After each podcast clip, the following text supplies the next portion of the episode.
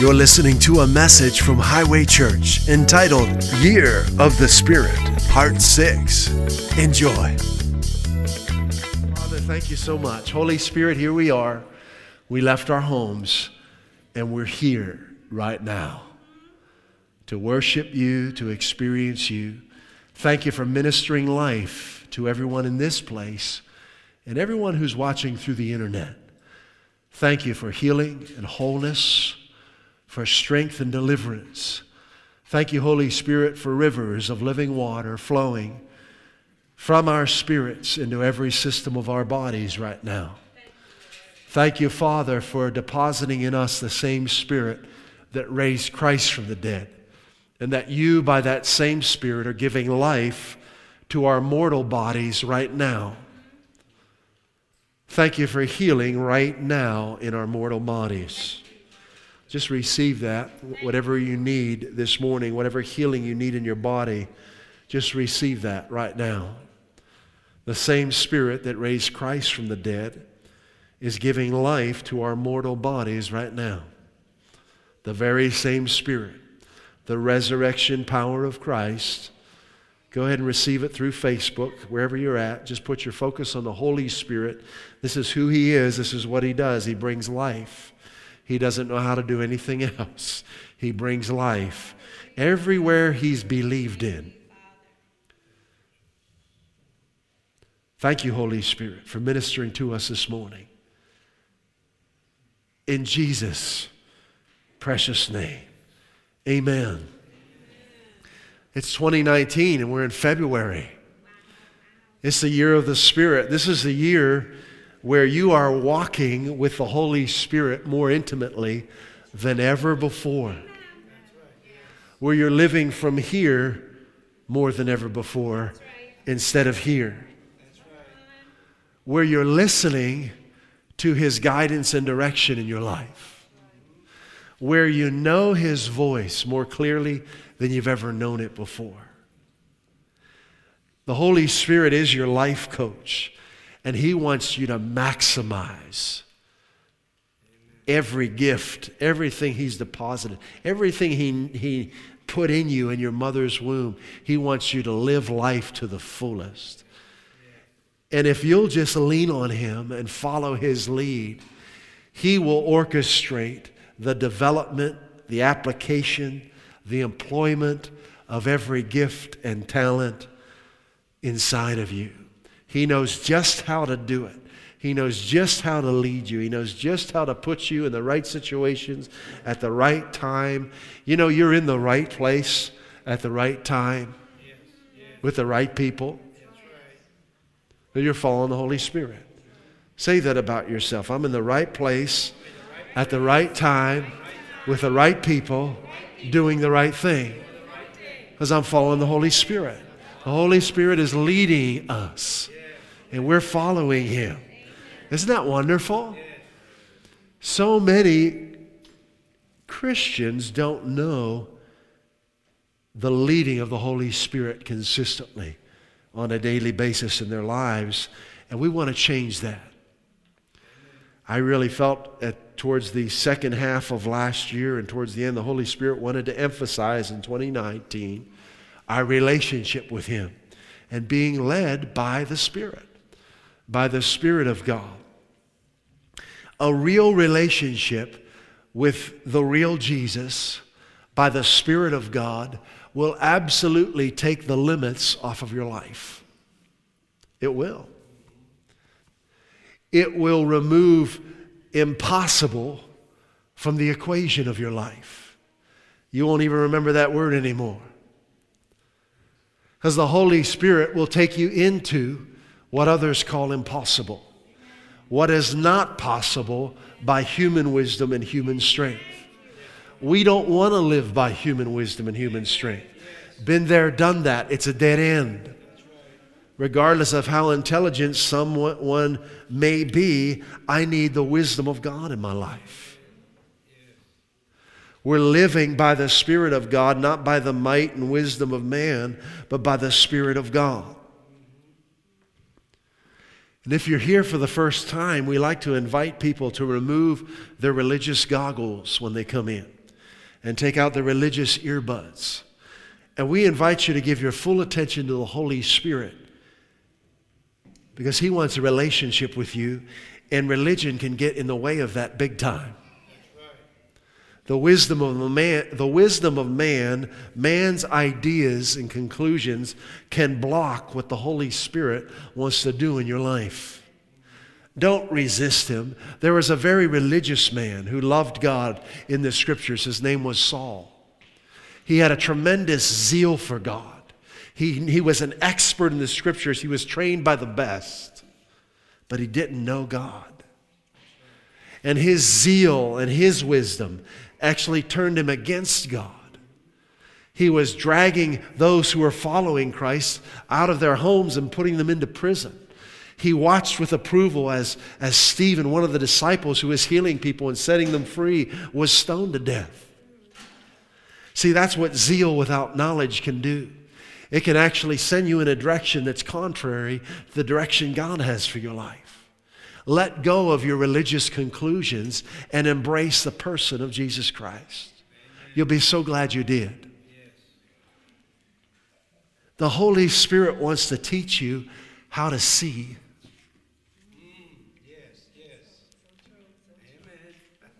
You say, Well, I know how to see. He wants to teach you how to see with the eyes of your heart not the eyes of your head.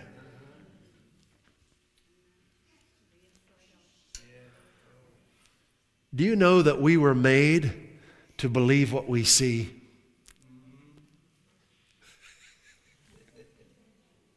With the eyes of our heart. That's right. That's right. We all know the phrase, right? I'll believe it when I see it. What, what does that mean? That's really a very shallow statement. Someone's talking about these eyes, right? They're saying, unless I can see something with my physical eyes, my peepers, unless I can detect something with my five senses, I'm not going to believe it. Now, naturally speaking, even just naturally speaking, at any given moment, there's so much more going on around you than what these peepers can detect. Just in the natural, not even getting into the spiritual just in the natural realm.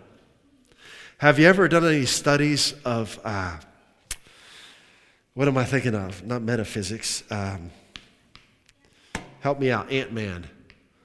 Quantum physics, thank you. Quantum physics, yeah. Have you guys seen Ant Man and the Wasp? That's not the study I'm talking about. It's a fun movie, but they talk about uh, the quantum realm. But the quantum realm kind of freaked out scientists. But it's what enabled us to have tiny technology and all the little things that the conveniences that we have. But what science, uh, it, it's, it kind of rubs classical physics and science the wrong way. And they had to start changing how they thought. They discovered that matter actually changes and responds to waves of energy that matters made up of waves of energy actually sound. And that it responds to sound and to the, to the, uh, the entities, the people who are in the midst of it. That it seems to be waiting for your direction.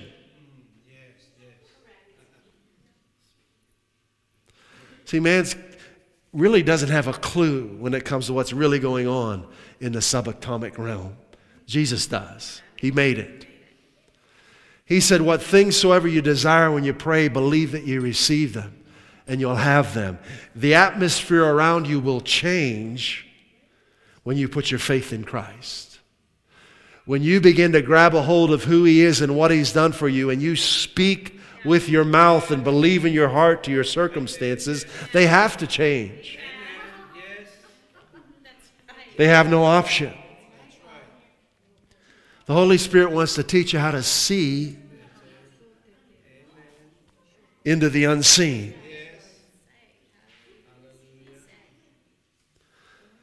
So, what you really believe, and this is not a, a religion, we're not talking about a tenets of faith, we're talking about what's really going on in here. I can, I can fill in all the right answers on a test, but I'm talking about what you really believe in here when no one else is around. What you really believe in here is what you become. When the two blind men came to Jesus, he said, What do you want me to do for you? In Matthew chapter 9, he said, Lord, we want to receive our sight. He said, Do you believe that I'm able to do this? He said, Yes. In the message translation, he said, Become what you believe. This is not a New Age philosophy. This is not about positive thinking. This is about realizing how this universe was created. It was created by a, a perfect God whose perfect love, who spoke what he wanted into existence and made us in his image. What you believe is paramount. You see, what you see is determined by what you believe. We can say it this way your beliefs are the window the eyes of your heart look through, whether that's good or bad. If I have negative beliefs about God and myself, I'm going to see life through that window.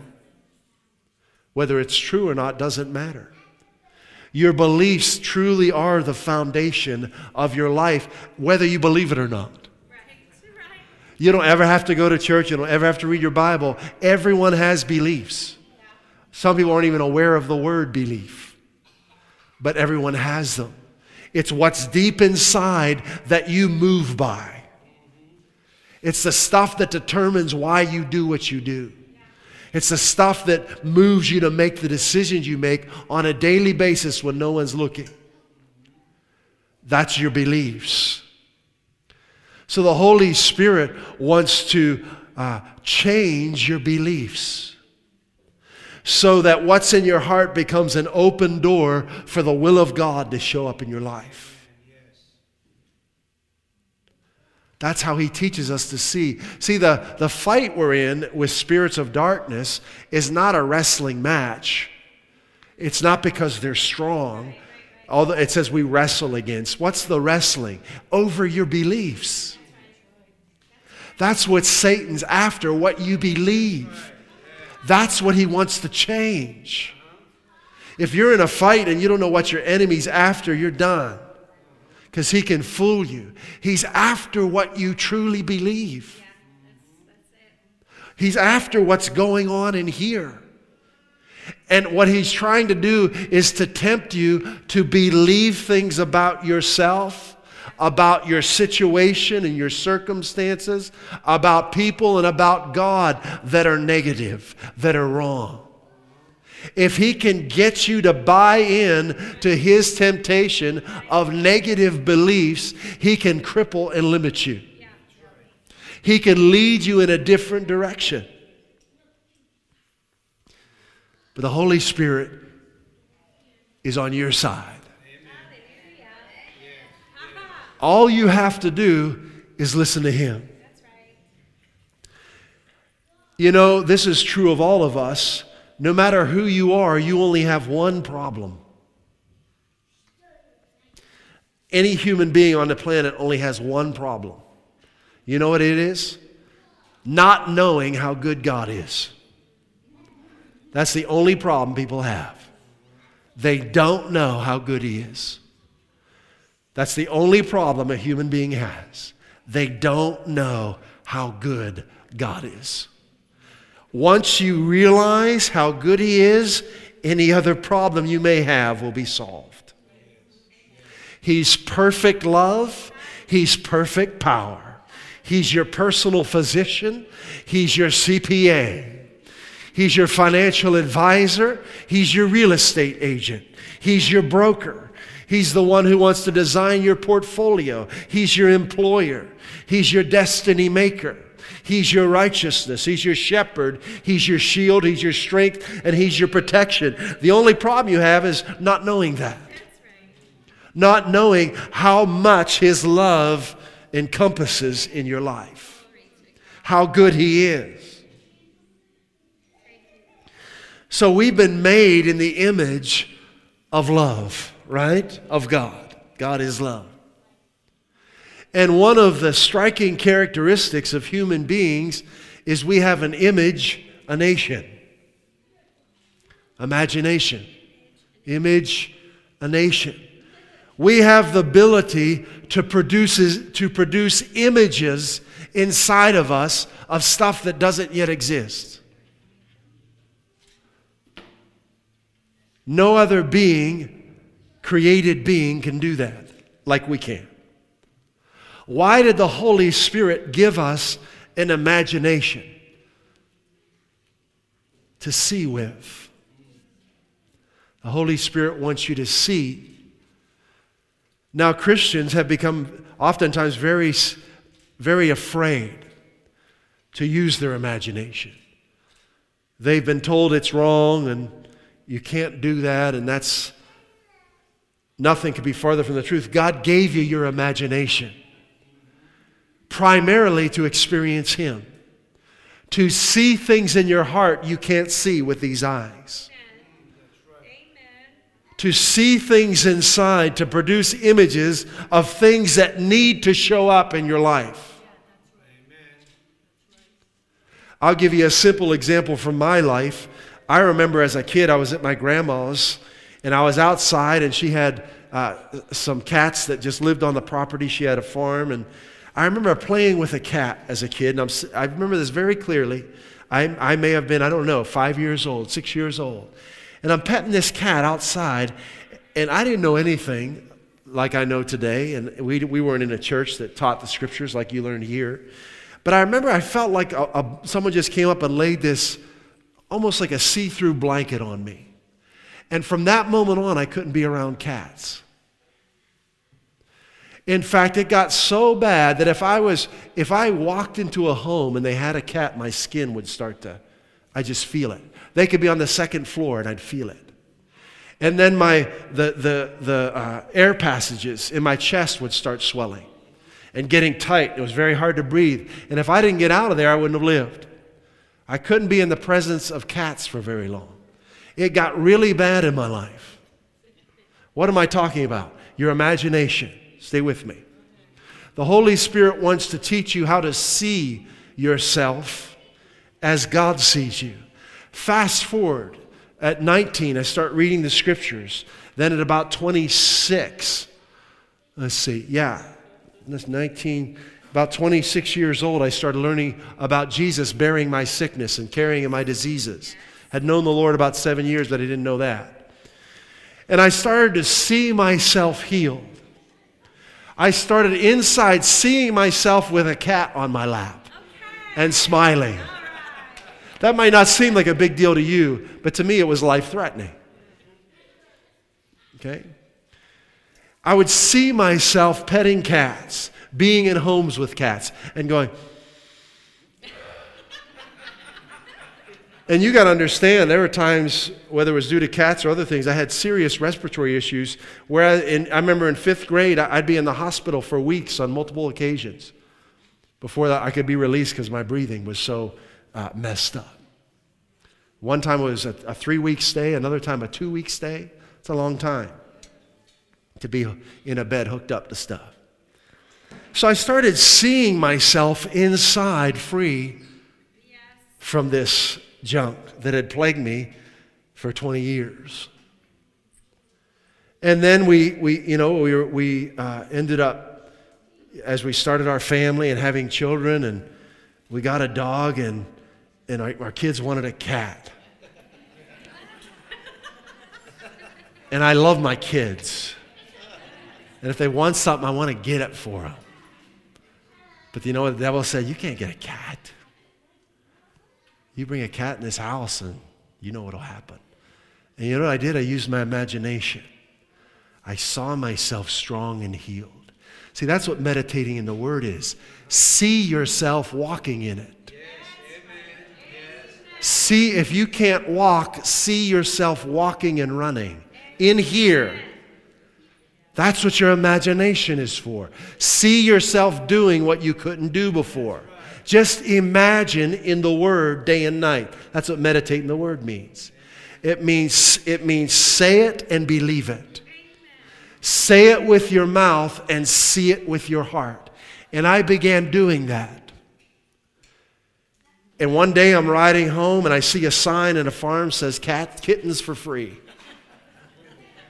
And I say, I'm going to get my kids a cat. And I walked into this farm and, and I said, Where are the kittens? They said, They're all in the barn. I walked in, I didn't see any kittens. And all of a sudden, this one little guy pops his head out from underneath a, a wagon or something. I said, You're the one, aren't you? And it was on a Tuesday, so we called him Tuesday. And I, I, I brought him home and surprised the kids.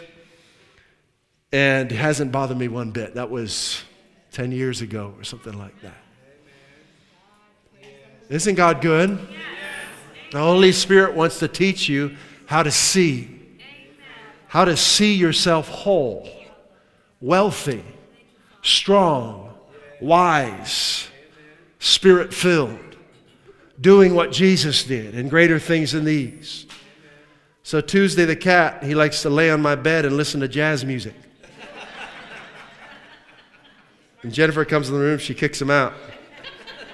He's our jazz cat now.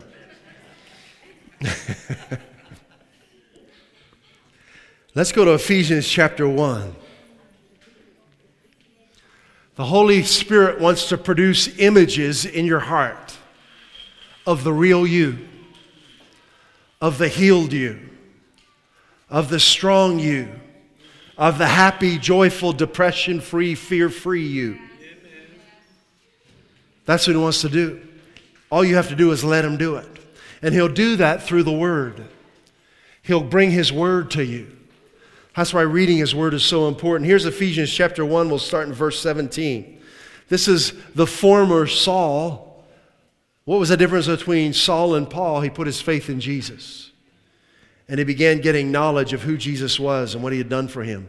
And he's writing to the believers in Ephesians. In verse 17, he says, I keep asking that the God of our Lord Jesus Christ, the glorious Father, may give you the spirit of wisdom and revelation so that you may know him better. That's what your imagination is for. That's what the eyes of your heart are for. So that you can experience God daily. Verse 18 in the Amplified. How? By having the eyes of your heart flooded with light. I like that. This is what Jesus does. This is what the Holy Spirit does. Year of the Spirit. He's filling the eyes of your heart with light. He's teaching us how to see Him, how to see what He's already accomplished for us, and how to walk in it daily. the eyes of your heart flooded with light so that you can know and understand the hope to which He has called you. How do you recognize areas in your life where darkness has been lingering? Fear. Is there any area of your life where you respond quickly with fear? That's an area you need light in. It's good to know this. Is there an area of life when you think about it, fear comes? You need light. The light of the Holy Spirit, the light of Christ, will remove that fear. Is there any area that when you think of it, wor- anxiety, worry just triggers in? That's an area you need light in. How do you bring that light in? You find promises of God in His Word and you imagine them manifest in your life. Right? You have a fear about your children not doing well, something happening. What do you do? Isaiah 54 13. Great is the well being of my children. Don't ever entertain a fear about your children again, or grandchildren, or great grandchildren. Anytime a fear comes into your mind, you open your mouth and release your imagination. See your children healthy and strong in here. See them happy, smiling and laughing, making uh, Lego towers and running outside and strong and enjoying life. That's what God's given you your heart for, so you can manufacture life for other people. That's what your heart is. That's what dreams and visions are for. Your heart was given to you as a factory to produce life.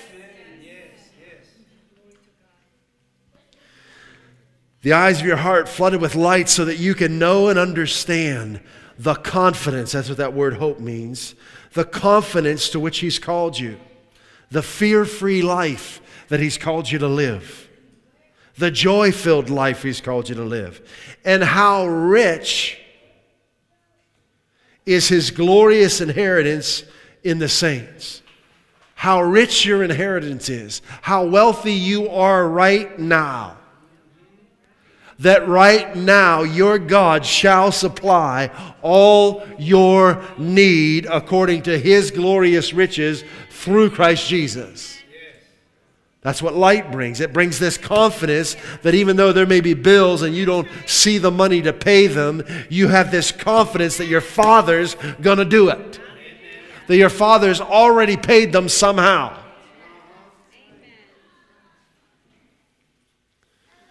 So that you can know and understand these things.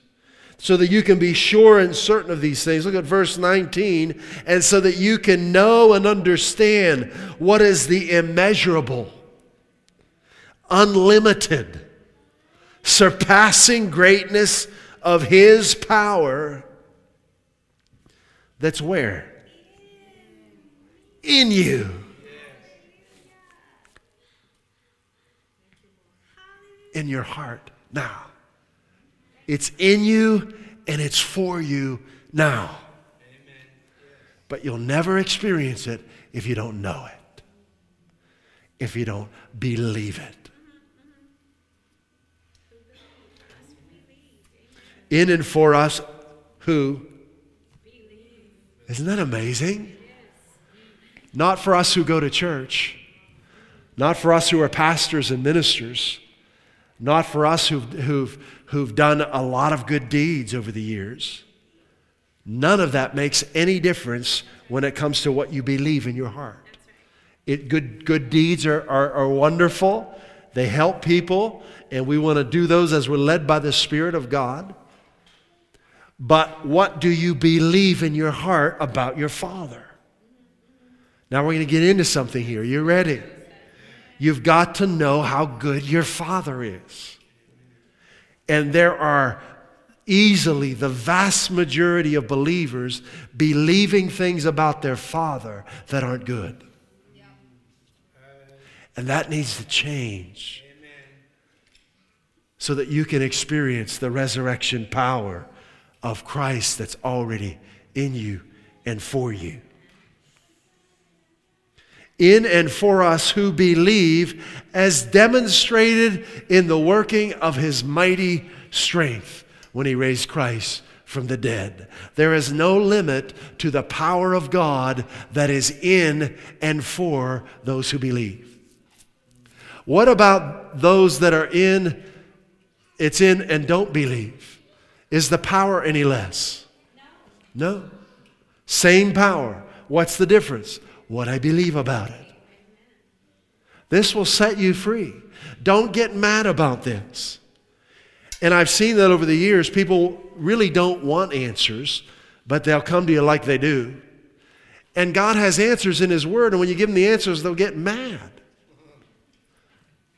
I don't get mad when I get an answer, I get glad. Thank you, God, for showing that to me about myself. Now I can change. Now I don't have to keep doing the wrong things I've been doing. Now I can move forward instead of backwards. We love when God brings the answer into our lives. You understand that all of us have some degree of wrong thinking that needs a change in our lives, right? So, inevitably, an answer God has for you is going to rub you the wrong way. It's just inevitable. There are things God's going to say to you that you're not going to agree with right away. That might even make you mad and offend you. And religion is one of the biggest tools the devil uses to cause this. So the Holy Spirit's objective is for you to go through life as Ephesians 8, 3, 118 says, knowing and understanding the confidence of your calling knowing and understanding how rich your inheritance is, knowing and understanding the immeasurable resurrection power of Christ that's inside of you now. That's the Holy Spirit's plan for you. That's what your life coach is trying to bring about in your life. You just have to cooperate with Him by believing, yes. not doubting.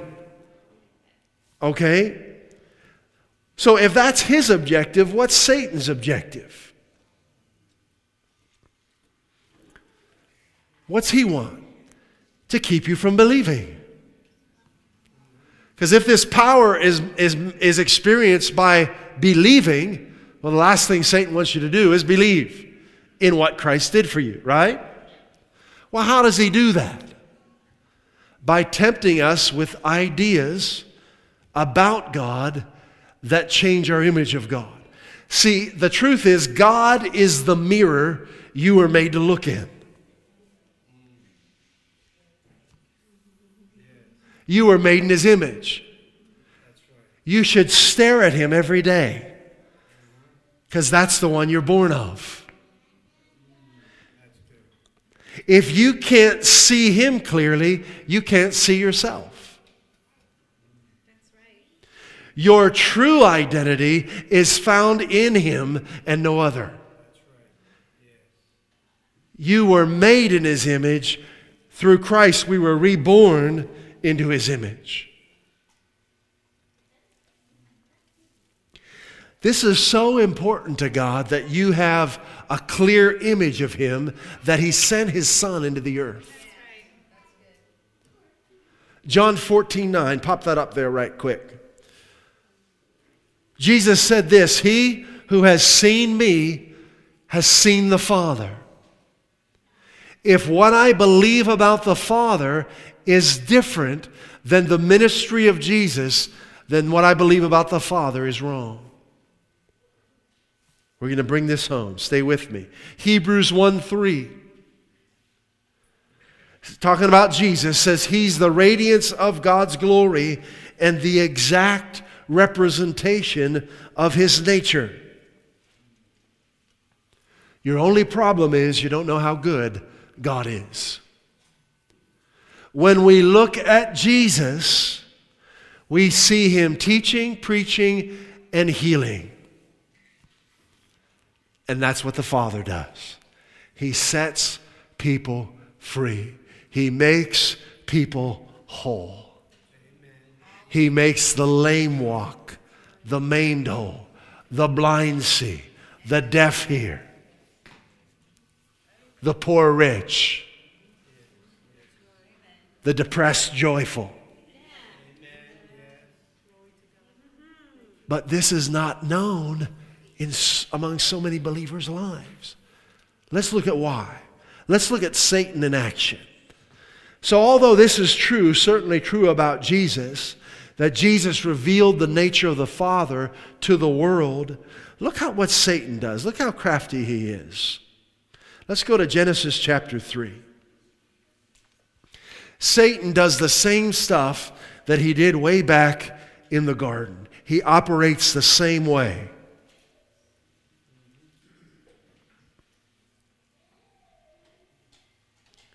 Now, in Jesus' day, before we start reading, and today, you realize there are experts in the scriptures that don't know God.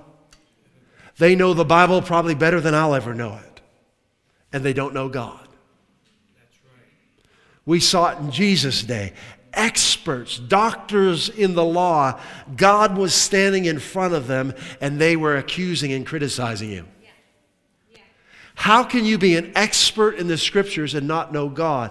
Because you can't understand the Bible if you don't know the heart of the one who wrote it. That's true of any letter of any writing. You can't understand a letter I write to you unless you know my heart. The same is true of the scriptures. Satan knows this, so he's trying to cloud your beliefs, twist your beliefs about God's heart towards you. Look what he does here in Genesis chapter 3. Well, let's read one, go run a few verses in 1 and 2 real quick to get the, the premise here. So God says in verse 26 of Genesis chapter 1, He says, Let us, Father, Son, Holy Spirit, make man in our image after our likeness. Did He do this reluctantly? He did it joyfully. This was in His imagination. He saw you before He made you in His heart and let them have dominion, sovereignty is what that word means. Let them have sovereignty over the fish of the sea, the fowl of the air, the cattle, over all the earth, and over every creeping thing that creeps on the earth. So God created man in his own image. In the image of God created he him, male and female created he them and God was mad at them. Does it say that? This was thrilling to God. This was the joy of his heart. These were his children. He loved them with all of his heart, and he blessed them. God blessed them, empowered them to prosper. And God said unto them, Be fruitful multiply, replenish the earth, subdue it, have dominion, have sovereignty over the fish of the sea, over the fowl of the air, and over every living thing that moves upon the earth. Genesis chapter 2, verse 15. And the Lord God took the man, put him into the Garden of Eden to dress it and keep it. And the Lord God commanded the man, saying, Of every tree of the garden you may freely eat. But the tree of the knowledge of good and evil, thou shalt not eat of it, for in the day that thou eatest thereof, you shall die, die, the Hebrew says. You will die two deaths spiritual death and physical death. Yet, the knowledge of good and evil is what so many are searching for head knowledge instead of heart knowledge. Their intellect is what they've exalted rather than the truth of God. And you pay a heavy price for that. Not because God wants that for your life, but because you're giving Satan an open door into your life. This is kind of a sober message, isn't it? That's okay. We want to expose the, the schemes of the enemy, right? Jesus came that you would have life and life abundantly. It's time to believe him. It's not a small thing to keep wrong ideas about God in your heart. It's a crippling, devastating thing. So here comes Satan. We just read what happened in Genesis chapter 3. Now, Satan was in the earth at the time. We're not going to go into all the explanation of that, but he had no power. Man was in authority, man was the God of this earth. Satan had no authority whatsoever in the earth. He was defeated, he was cast down. So he had to figure out a way to try and get to God's children. Verse 1 of Genesis 3, it says, The serpent was more cunning than any beast of the field, which the Lord God had made. And he said to the woman, Has God indeed, see, in this realm, in the earth realm, you have to be in a physical body to speak. That's why demons try and possess people. They want to speak things into the earth, they want to affect others. Out of the overflow of the heart, the mouth speaks, right? Has God indeed said? So, what's the first thing he's doing? He's questioning her memory and questioning what God has said. It's not a, a real big, blatant question, it's a subtle one. Watch for the subtle ones that are just a little bit off of what God said. You don't need to be way off, just a little bit. A little bit's enough to shift your course. In fact, uh, one of the things they talk about when you're driving a vehicle, you hear the two degree rule? That if your vehicle goes off the road, you don't want to do one of these because you can flip just a, a, a, little, little shift, two degrees, right? Just two degrees can make all the difference. Just a little off. Has God indeed said, You shall not eat of every tree of the garden? What if he would have came in and said, God's a liar and he's trying to kill you and he hates you and he's stupid? No. They wouldn't have gotten anywhere, right? He's clever. He'll do the same with you. Just a little questioning. Has God indeed said, You shall not eat of every? Well, that's clever. I mean, that's some good legal verbiage right there. Isn't that? I'm amazed at these offers I get in the mail. They're so clever. I mean, they've gotten really good. It used to be like you could spot, not this, their verbiage is so good, but they're still fake. Of every tree of the garden? Is that what God said? Did he say that to them? No, he didn't, did he? The woman said to the serpent, We may eat the fruit of the trees of the garden, but the fruit of the tree which is in the midst of the garden, God has said, You shall not eat. So, so far, she's correct, right? Nor shall you touch it, lest you die. Is that what God said? It's not. Just a little off, but a little's enough.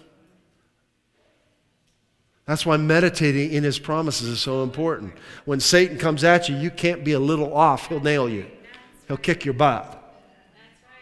You got to know what God has said about you. There can be no wavering about what God has promised you when Satan comes. If there's any wavering in you, he'll find it. I just feel this today, some kind of urgency here. I don't know. I know noisemakers and hats, but this is, I feel it. We're, we're, we're covering something we need to cover here. Satan will kick your butt. I don't like saying that word, but I, that's just how it's coming out today. If you're not sure of the nature of God, He'll talk you out of any, everything God wants to do in your life. He will. And you won't know what happened. You'll be sitting around like, God, why? Why? And not God. It's that cunning serpent that talked you out of it. Then the serpent said to the woman, so he says, Oh, I got her. She came the direction. She, she bit. She bit the, she took the bait, right?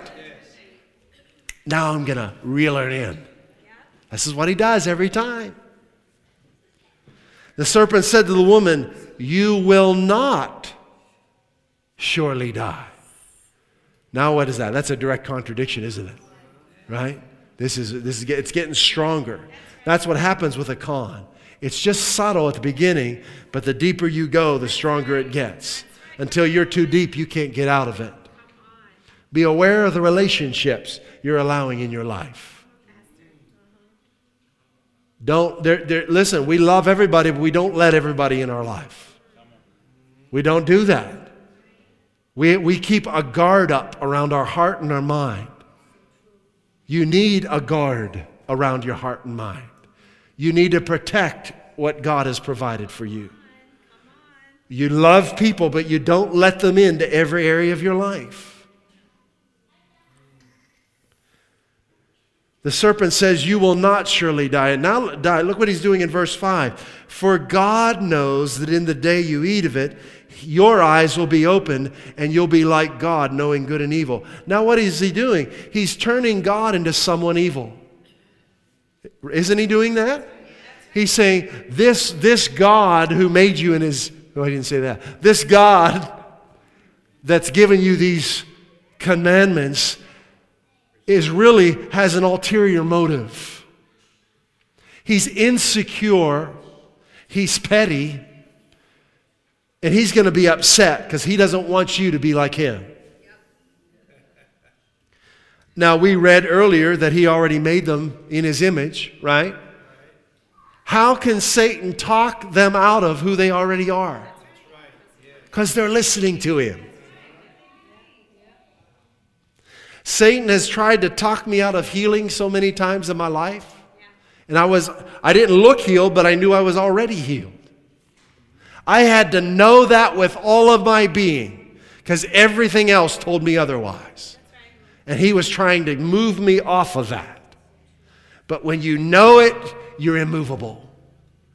Don't settle for being anything less than immovable. when it comes to the, the promises and provision of God for your life. We're immovable people. If God said it, it's true of us for the rest of time.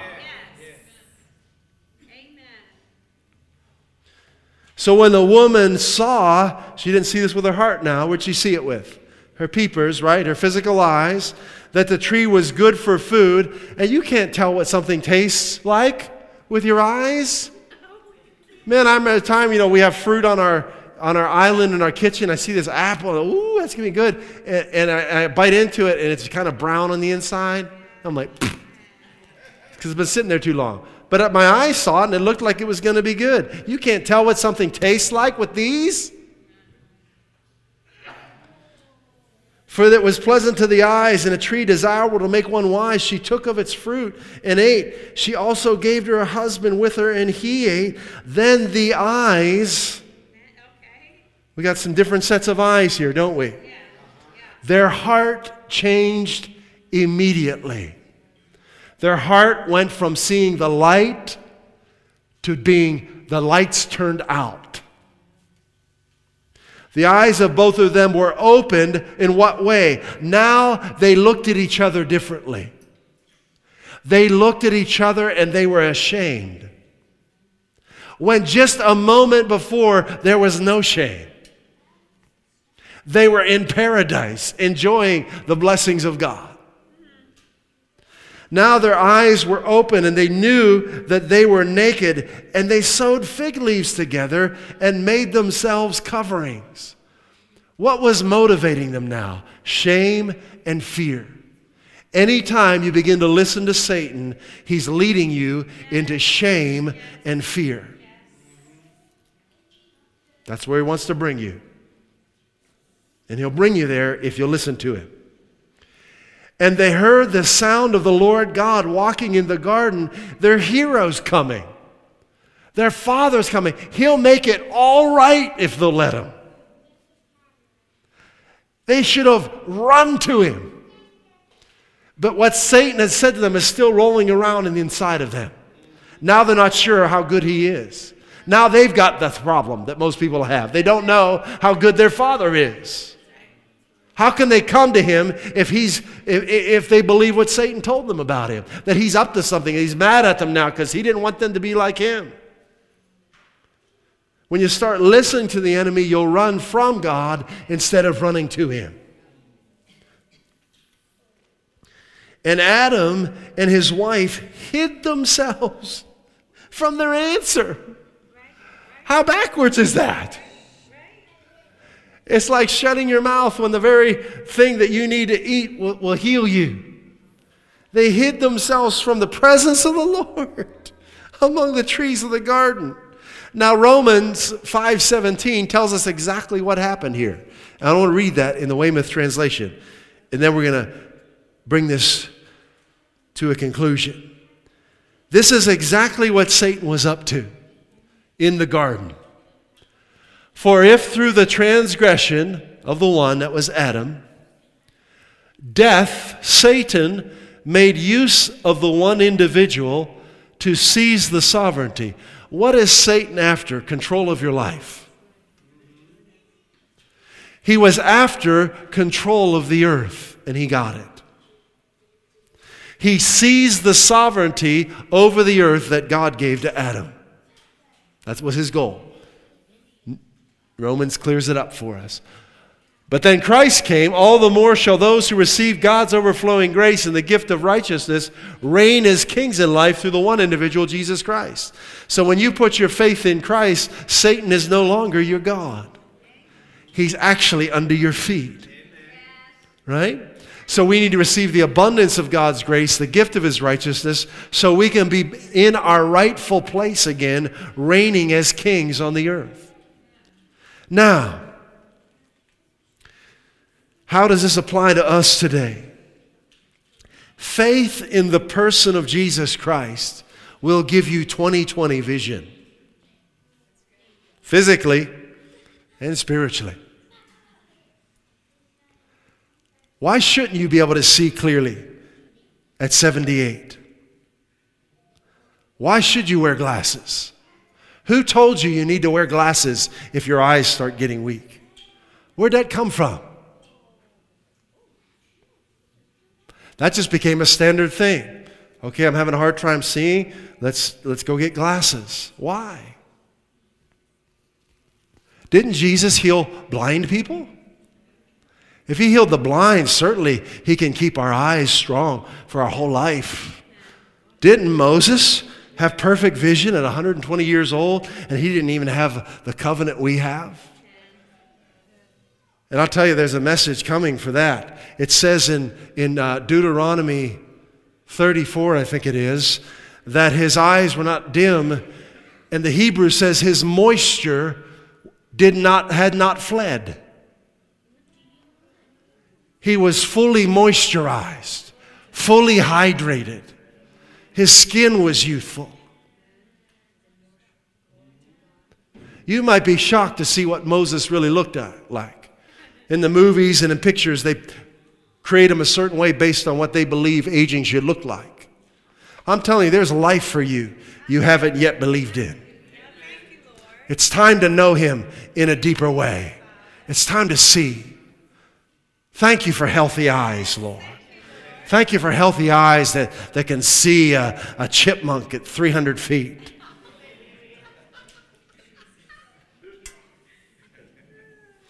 So, what's this all about, faith in Jesus? He wants you to see God clearly so you can see yourself clearly. Listen now. There are many believers and many ministers who teach that either God causes bad things to happen in the earth, or if He doesn't cause them, that He allows them. Neither one of those statements is true. But we have scores of believers who believe them. That's not a little thing, that's a huge thing. You're believing something that is a violation of the person of God. To say, okay, well, okay, God didn't cause it, but He allowed it. To say that is the same thing. If I say God didn't cause it, but He allowed it, I'm saying basically He had the power to stop that from happening, and He decided not to. That's evil. If I have the power to protect my child and I don't do it, I'm evil.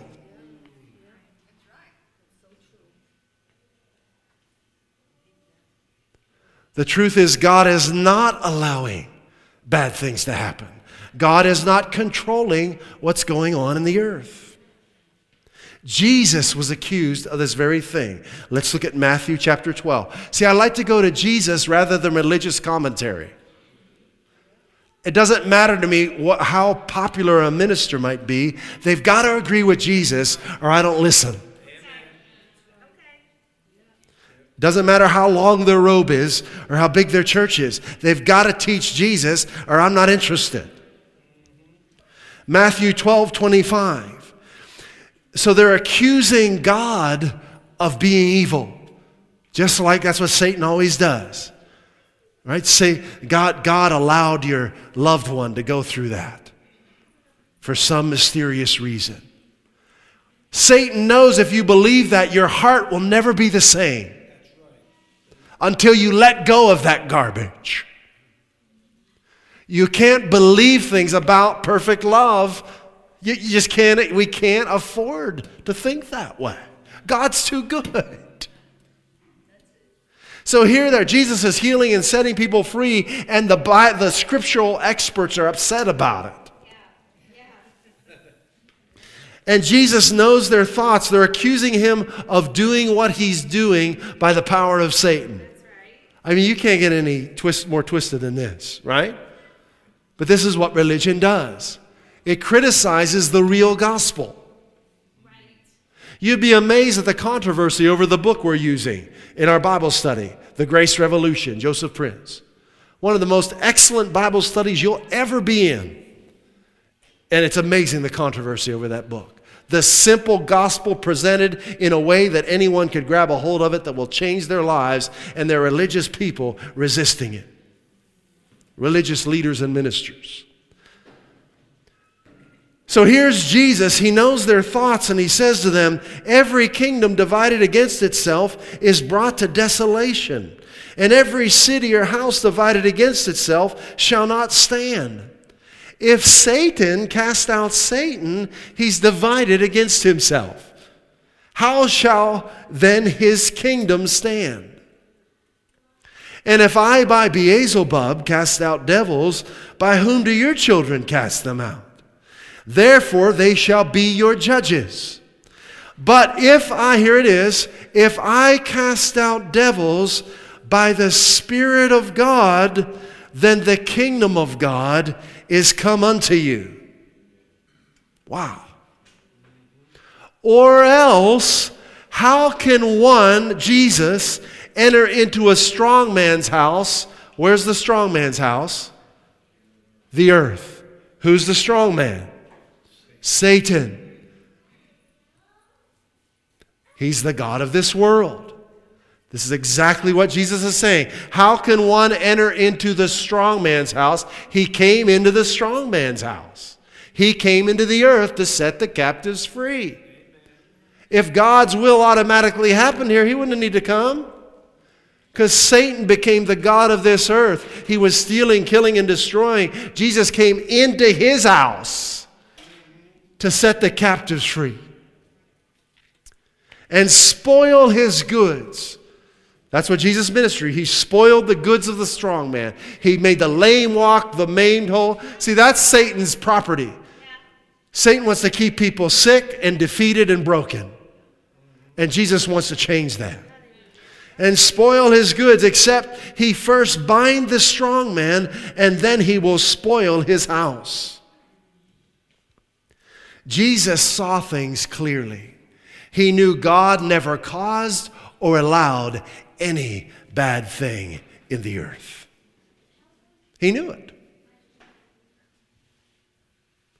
There are times under the old covenant that God had to respond to the laws that He had given in certain ways. And, and we teach this at Highway Church that God cannot do whatever He wants to that God has limited himself to his word and he will never violate it. And that is a, a comfort and a strength. I'm challenging you. Is there anything you've believed about him along these lines? Something that bad that happened in your life and you believe that somehow God allowed that? Change that today. And it's interesting, and over the years, and I'm not trying to pick anyone out. I'm just, we're all living life on planet Earth in the strong man's house. We're all dealing with the same stuff. But interesting, over the years, people would, you know, come and ask for prayer for healing, and they'll say, I'd like you to pray for so and so. And I don't understand it. This, this person's been such a good person. They pray, they read their Bible, they go to church. I just don't understand why they're sick. That reveals, or they'll say, so and so's a minister. They've been a pastor for 30 years. They fed the poor. What does that do? See, that reveals a thinking that we earn our healing. That our good deeds validate us.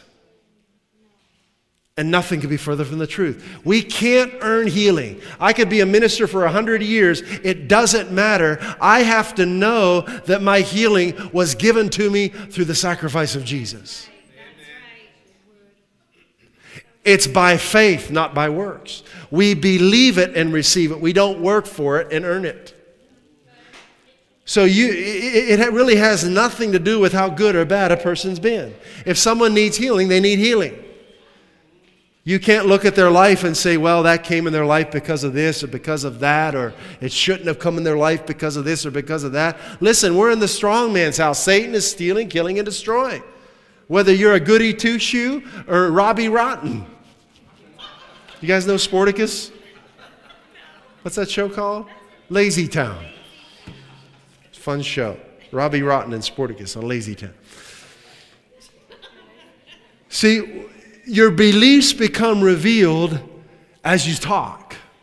That's right. And most of the, so many of the times over the years, people would come and they'd say they're believing. They're not believing at all. They don't know how good God is. Here's what Jesus said, and we'll close. John 10 10. Let's let Jesus clear it up. Why did the bad things happen in our lives? Maybe with our loved ones, maybe uh, with people that we knew. Jesus said very clearly the thief, who's the thief? God? Never. The thief comes only to steal and kill and destroy. I came that they might have life and might have it abundantly. See, if I believe God allowed something, I'm crippled. I'm not going to have any faith to change the situation. How can I have faith in someone who allowed this? I can't. You can't. You can't. That's why Satan's trying to teach you that. So your faith will be permanently shut off in that area. If God allowed it, who am I to try and stop it? Right? So I've just got to accept it and live with it. Never! Because we know how good God is. We know He's perfect love. We know He came into the strong man's house to spoil his goods. I came that they might have life and might have it abundantly. Let's put the Amplified up there. I came that they might have and enjoy life and have it in abundance to the full till it overflows. Man, I like that. This is the heart of God. See, we're seeing things differently now. The Holy Spirit's teaching us to see God clearly. He came that you might have and enjoy life, not to rob you of your loved ones. That you might have and enjoy life and have an abundance to the full till it overflows. I mean, if God's a father, as a father, I have joy when my loved ones are around, not when they're taken away. Boy, religion is such a lie the Living Bible. The thief's purpose is to steal, kill, and destroy. God's purpose, on the other hand, is to give life in all its fullness. New Living Translation. The thief's purpose is to steal, steal and kill and destroy. My purpose is to give them a rich and satisfying life. The Message Translation. To give them more and better life than they ever dreamed of the Wuest translation, that they might be possessing life and that they might be possessing it in super abundance. That's the will of God. How do we know? God says so. Jesus said it. That's what's in our hearts now. That's what we believe now. And if there's any area of, our lives we believe something different than that, we're changing it today. We know now that God didn't cause that. God didn't allow that. He came that we'd have life and life abundantly. It's His pleasure that we prosper. Father, thank you for this time together. Lord, we love it when you challenge us. We love it when you confront our wrong thinking. We love it. Do it more. We invite you to, to show yourself to us. Teach us how good you are. Teach us how much you love us. Lord, that we would know with all of our being that you are good every way every day, and your mercy endures forever. Holy Spirit, we give you the right of way in our hearts to teach us to see God clearly, to remove every wrong belief that we have about our Father, that His love and resurrection power would be fully released in us to bring about the abundant life Christ came to give us. In Jesus' name, amen. At Highway Church, we want to help you grow in your relationship with Jesus Christ and experience the abundant life He came to give you. If you'd like to learn more about God's amazing love for you, please visit us at highwaychurch.us. You can email us at info at highwaychurch.us or message us via our Facebook page. Put your trust in Jesus today and taste and see how good He is.